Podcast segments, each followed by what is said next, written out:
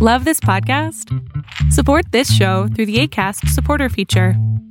It's up to you how much you give, and there's no regular commitment. Just click the link in the show description to support now.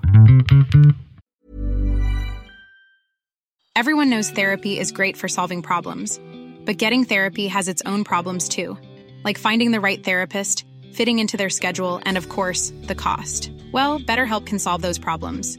It's totally online and built around your schedule. It's surprisingly affordable too. Connect with a credentialed therapist by phone, video, or online chat, all from the comfort of your home. Visit betterhelp.com to learn more and save 10% on your first month. That's BetterHelp H E L P.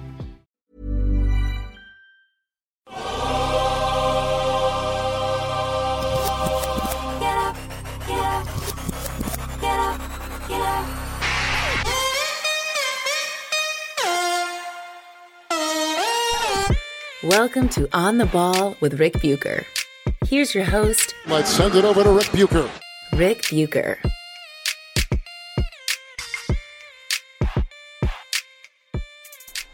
This is On the Ball on the United WeCast Network, and I am Ric Bucher. You can see me on FS1, hear me on Fox Sports Radio, and you can read me on the Fox Sports app and at foxsports.com. You can also follow me on X, the former Twitter, Instagram, and threads at Ric Bucher. I'm a lot of places, but there's only one place you can hear me talking about story angles and perspectives that you are not likely to find anywhere else, primarily but not exclusively involving the NBA, and that is here.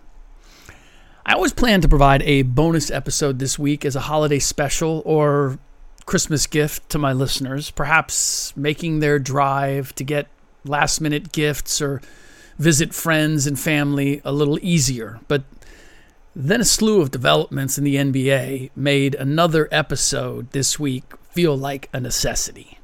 Let's start with the return of Ja Morant from his 25 game suspension, in which he scored 34 points 14 in the fourth quarter, and it included a hang in the air floater to win the game at the buzzer 115, 113, all of this over the New Orleans Pelicans. There is so much to get into here. Let's start with providing some context. Ja led the Grizzlies back from a 24 point deficit in this game and ended their five game losing streak. And he did it in a rather unorthodox way. The man scored all of his points in the paint or from the free throw line. The 6'2, maybe 165 pound soaking wet point guard did not score any place else free throw line or from the paint. He only took a total of six shots out of his 24 total outside of the paint, missed all of them, including five three pointers.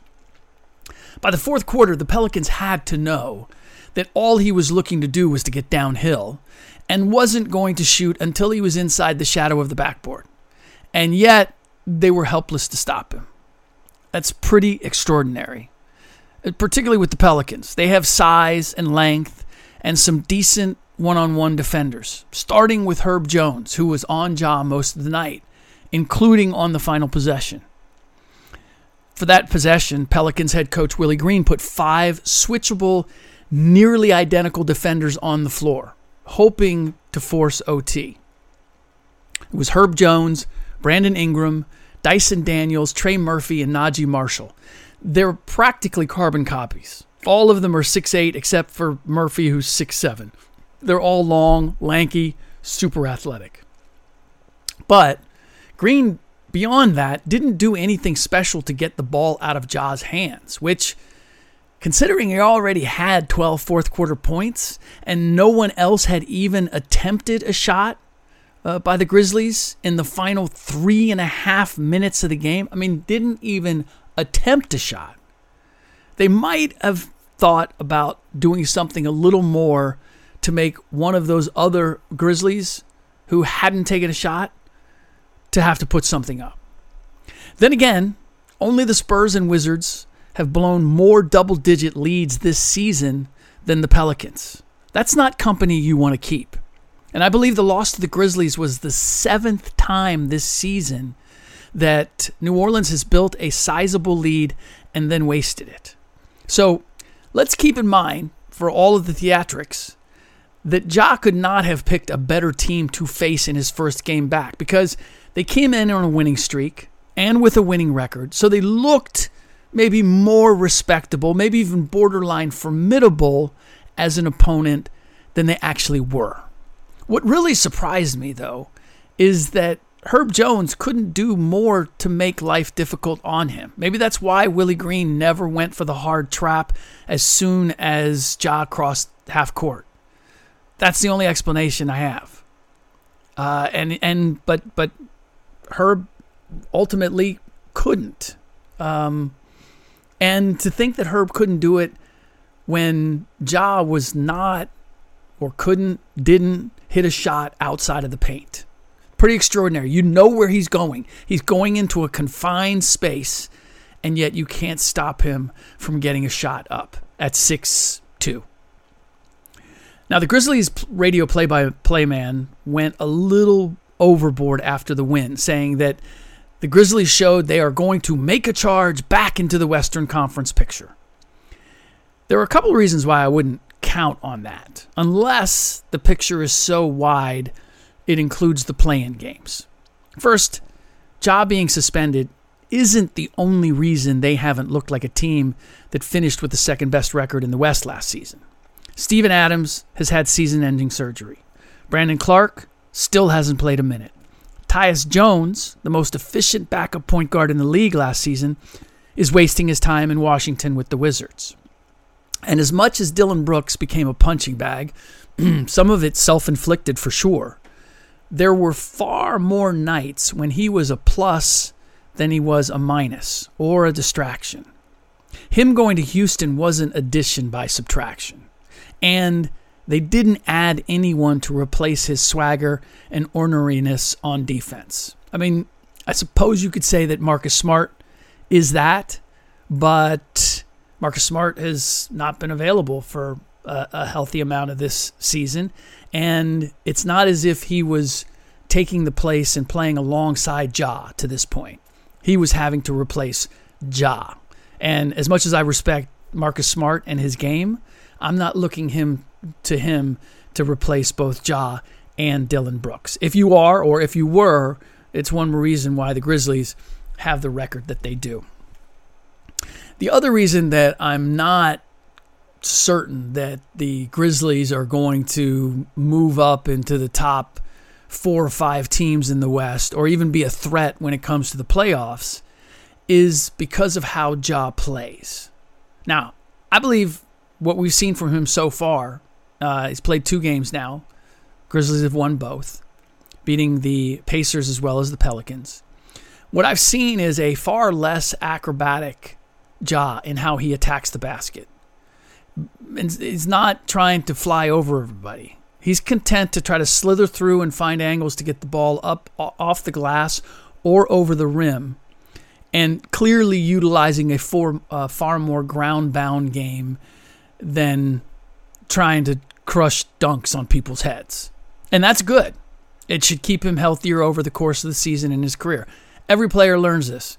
Young guys come into the league, if they are, if they're dunkers, they want to throw everything down. They want to they want to throw a dunk down on everybody. And then they realize I got to play 82 games a year. And there are some times where I'm going to get knocked off balance and I'm going to have to land. And at the end of the day, two points is two points, whether it's a dunk or it's a layup or it's a floater.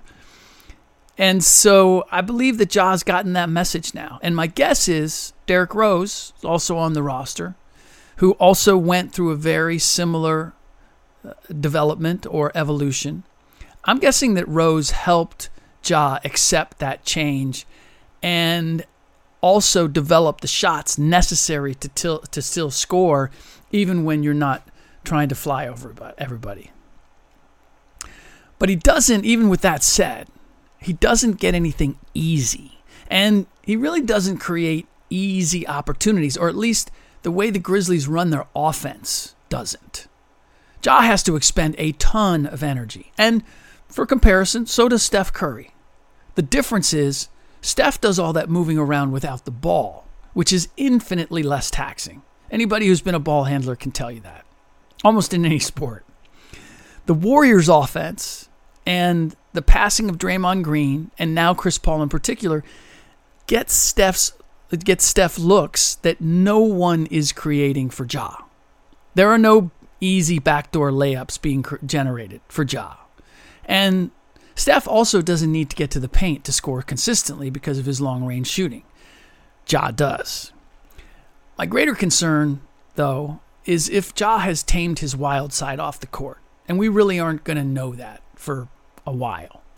I did think it was interesting that his dad was courtside for his return game on the road in New Orleans. It would be one thing if he was there in Memphis, but he was there on the road. I don't know if he flew on the team plane or not. Would not be surprised if he did. But nonetheless, there have been reports that portrayed Tee Morant, Ja's dad, as a questionable influence on his son. And I've had people in the NBA tell me the same thing. And for those of you who take exception to that innuendo or who want to applaud Tee for being a father who is present and who, how dare you? I mean, at least he's showing up. Uh, for those of you who have that mindset, you need to raise your standards because being a dad is a hell of a lot more than just being present. No, I'm not giving you bonus points because you decided to show up and be present in the presence of your offspring. Some sons might be better served by dads who actually weren't present. And miss me with the, hey, at least he's involved in his son's life, that he's not an absentee dad. When your son is an NBA star and provides you access to the NBA life, courtside seats and all, being present isn't exactly a sacrifice or a duty. And sacrifice is very much what a good dad does because it sets an example. Know that if you're present, your kids are watching and hearing everything you do and say. And if your actions don't match up with what you say is correct behavior, your authority, your influence has been compromised, whether you know it or not. And maybe the hardest thing to do as a parent is to step back, is to step aside. As they're coming up, adolescence, early teens, that's the time where you can be instructive where you want to be there, when you want to be showing them, you want to be taking the lead. But at this point, this is the time where you need to recognize that it's your kid's show. And I would say that that starts in college. This no one you can take some of the limelight if you want, but you're taking it away from your kid. You just you should, you should understand that. You should know that. And to me, again, it's another demonstration of a principle where I'm not going to take something that I, I helped you I helped you get that because I wanted you to have it, not because I wanted you to get it for me. That at least is my view of things. Now, that his dad was there doesn't necessarily mean anything. I'm not saying that's an automatic negative. Ja could have learned his lesson. Tee could have cleaned up his alleged act. I wasn't wild about hearing that Ja is keeping receipts from his time when he was out. Receipts? For what? From who? He's the reason that he missed 25 games. Let's be clear.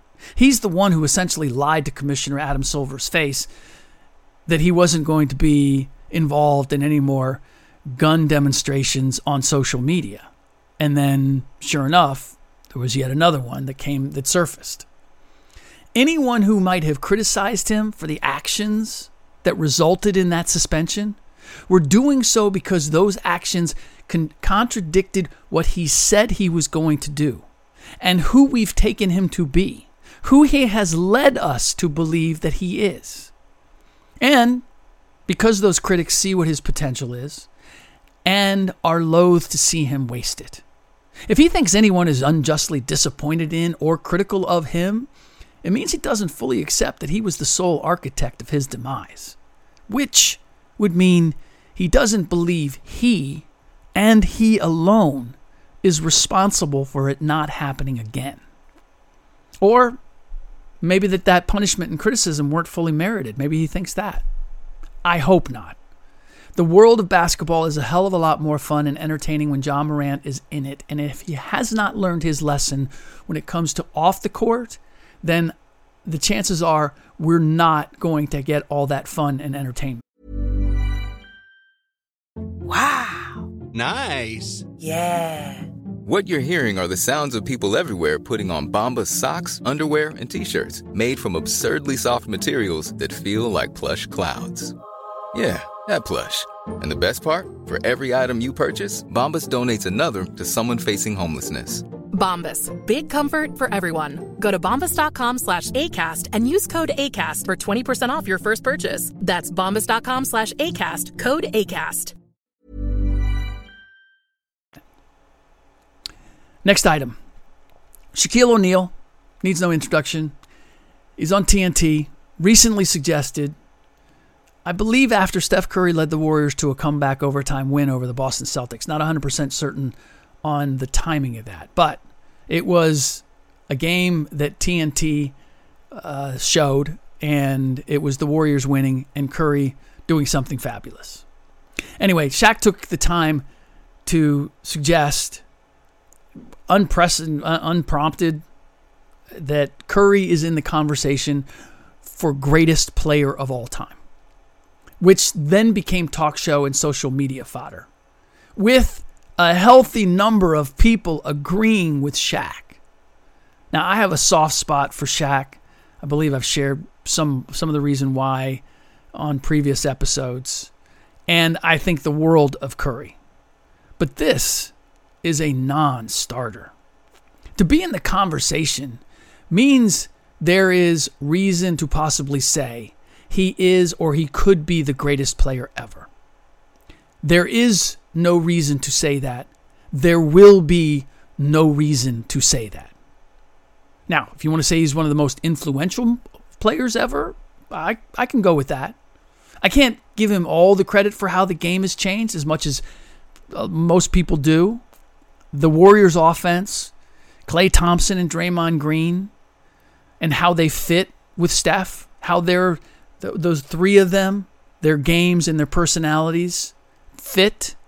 All those are vital contributing factors to what the Warriors created. Steph is the face of it. He is the the warhead, if you will. And he's also the biggest benefactor.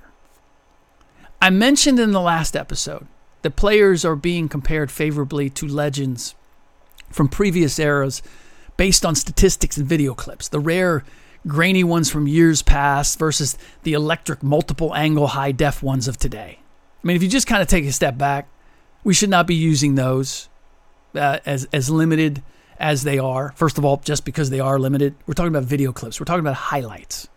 We're not basing our decisions on who the all-time greats are based on highlights. And we're also in the era of three-point goosed, freedom of movement, offensive numbers. Offense is at an all-time high today for a reason. The rules have been slanted. The game itself and the way it's played has been slanted for people to put up prodigious numbers. So, all of this debate is going to naturally skew toward modern day players. And also in part because those who saw those legends play rarely are taking part in the debate. And because it requires actually seeing players play, game in and game out, to know exactly how great a player is. You can't pull up a spreadsheet, not in basketball, and determine who the greatest is. I'm sorry, you can't. Stats and video clips from the past versus endless highlight clips and banners on TV, on 24 7 sports channels is no contest. And those banners being statistical banners showing the numbers that a guy has accumulated. It also requires seeing a player play defense to understand what he's doing at that end of the floor if he's doing anything. And I suspect defense gets short shrift in discussing who the best players in the league are, current or historically, because it's difficult to define defense by numbers. You can't find a spreadsheet that is thick enough to look like it means something. You actually have to understand the principles of good defense, the responsibilities of an individual within the context of his defense, and then pay attention to that player playing defense, whether they are on the ball or not. I've done, done this for a long time. It still takes a certain amount of discipline for me not to follow the ball, not to get sucked in, but to look at what's going on off the ball.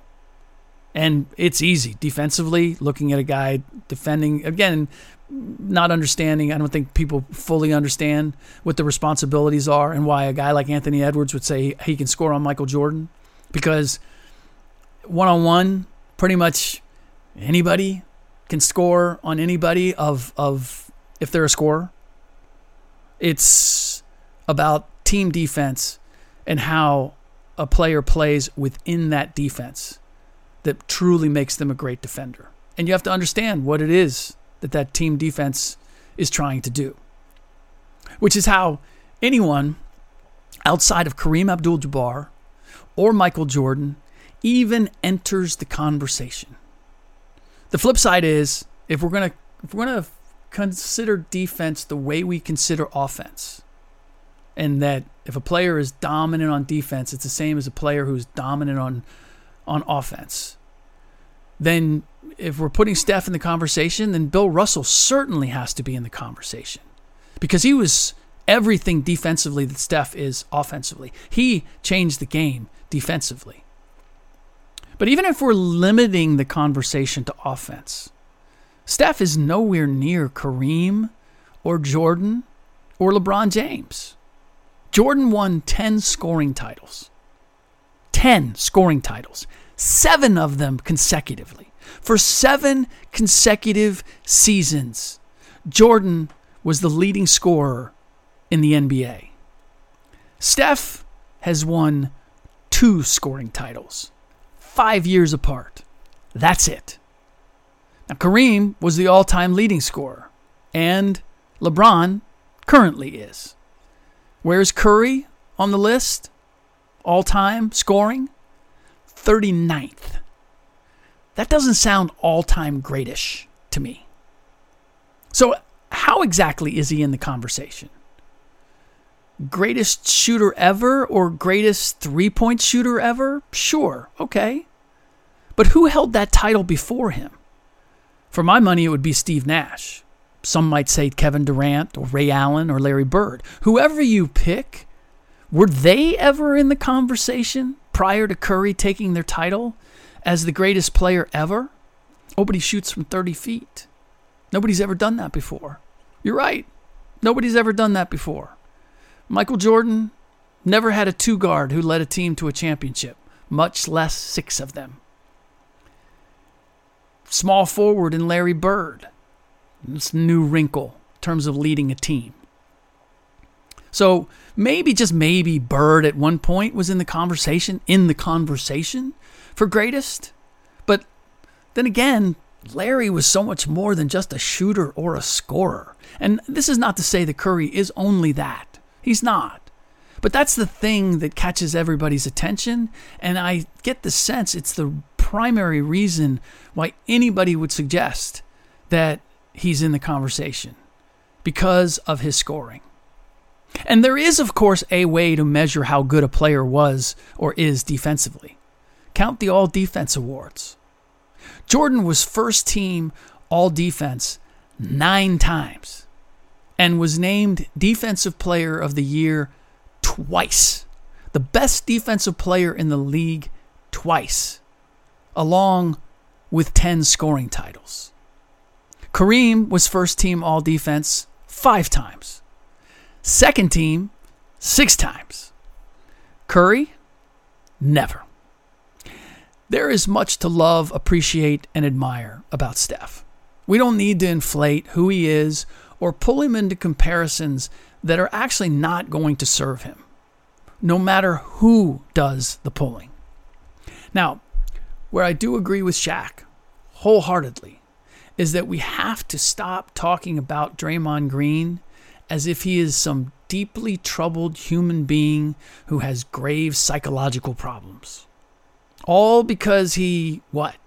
Because he cracked Jusuf Nurkic upside the head with a blind backhanded swing, or that he pulled Rudy Gobert off of a teammate and had to do it with his arm around Rudy's neck, or that he punched a teammate, mouthing off to him. I know the NBA in particular and sports in general are softer than they've ever been, but this is what anyone who thinks Draymond is a bit of a psycho has to understand. You have to be a little psychotic to be six foot six inches and 230 pounds and guard seven footers who outweigh you by 70 pounds for a living.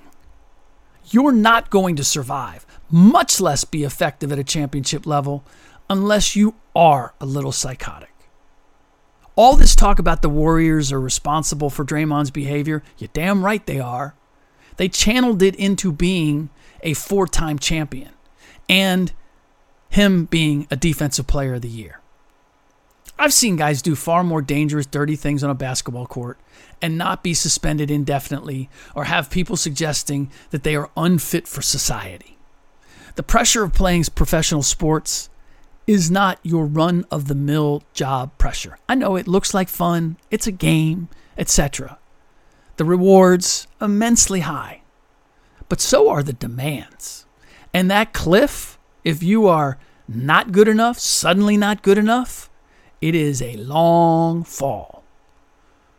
Your work is on full display every single night, being dissected and critiqued by keyboard uh, talent evaluators and hot take artists, half of whom don't fully understand exactly what it is you do and why you do it. But they all have megaphones, they all have platforms, they have all have the ability to mock and criticize and insult you in a public forum thanks to social media. Has Draymond's behavior hurt him and the Warriors over the last year or so? No doubt. But it is one of a half dozen things, let's be clear. One of a half dozen things that have undermined the Warriors this season and last.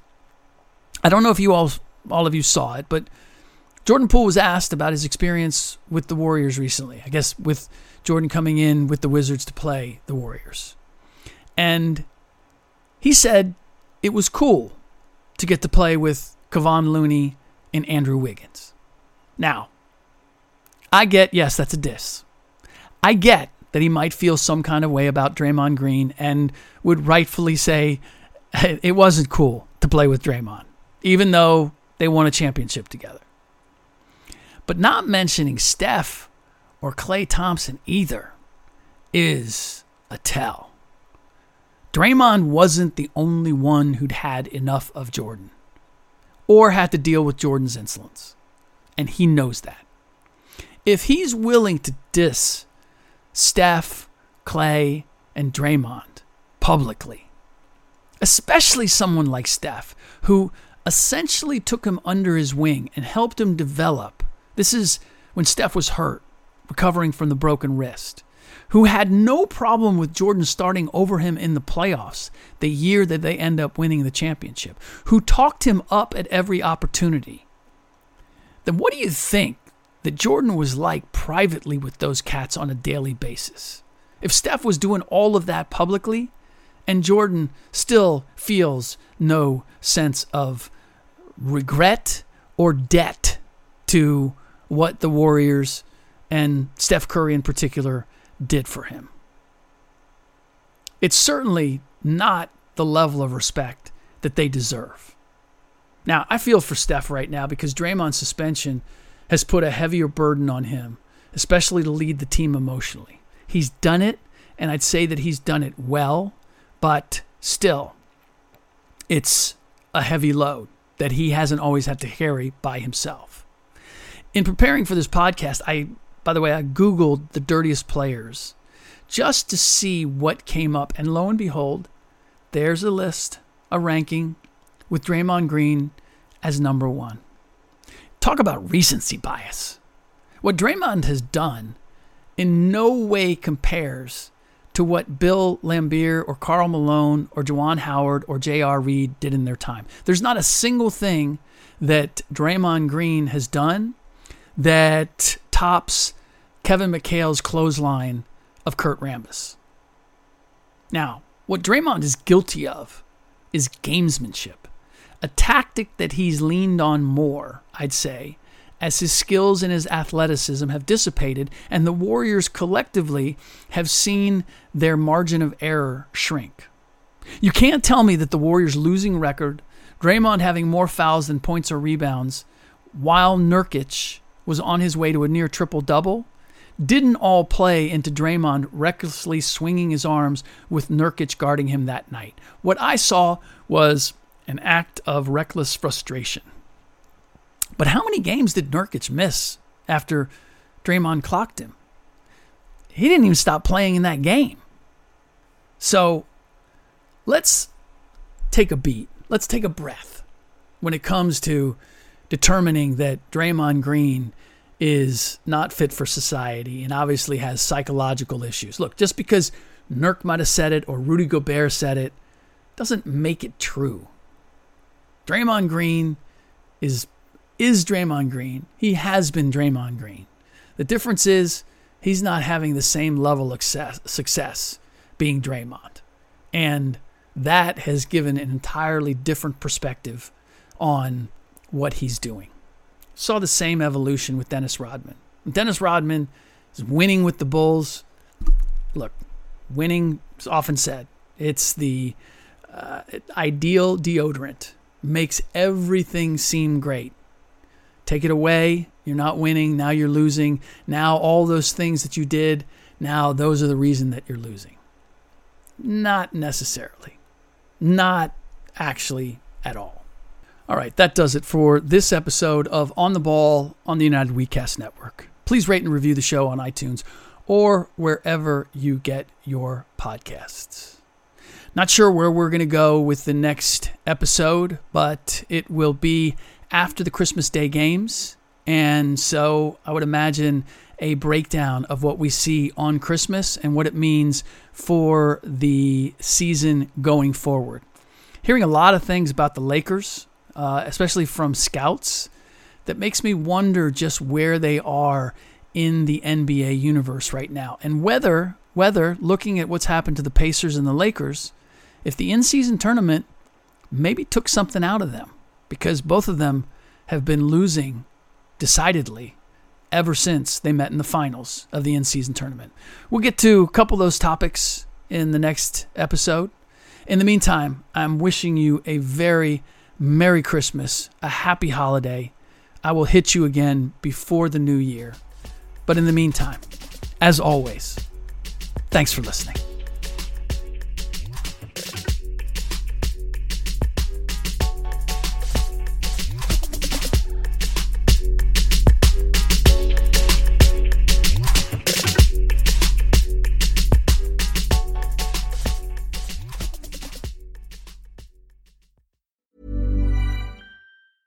Planning for your next trip? Elevate your travel style with Quince. Quince has all the jet setting essentials you'll want for your next getaway, like European linen, premium luggage options, buttery soft Italian leather bags, and so much more. And is all priced at 50 to 80% less than similar brands. Plus, Quince only works with factories that use safe and ethical manufacturing practices.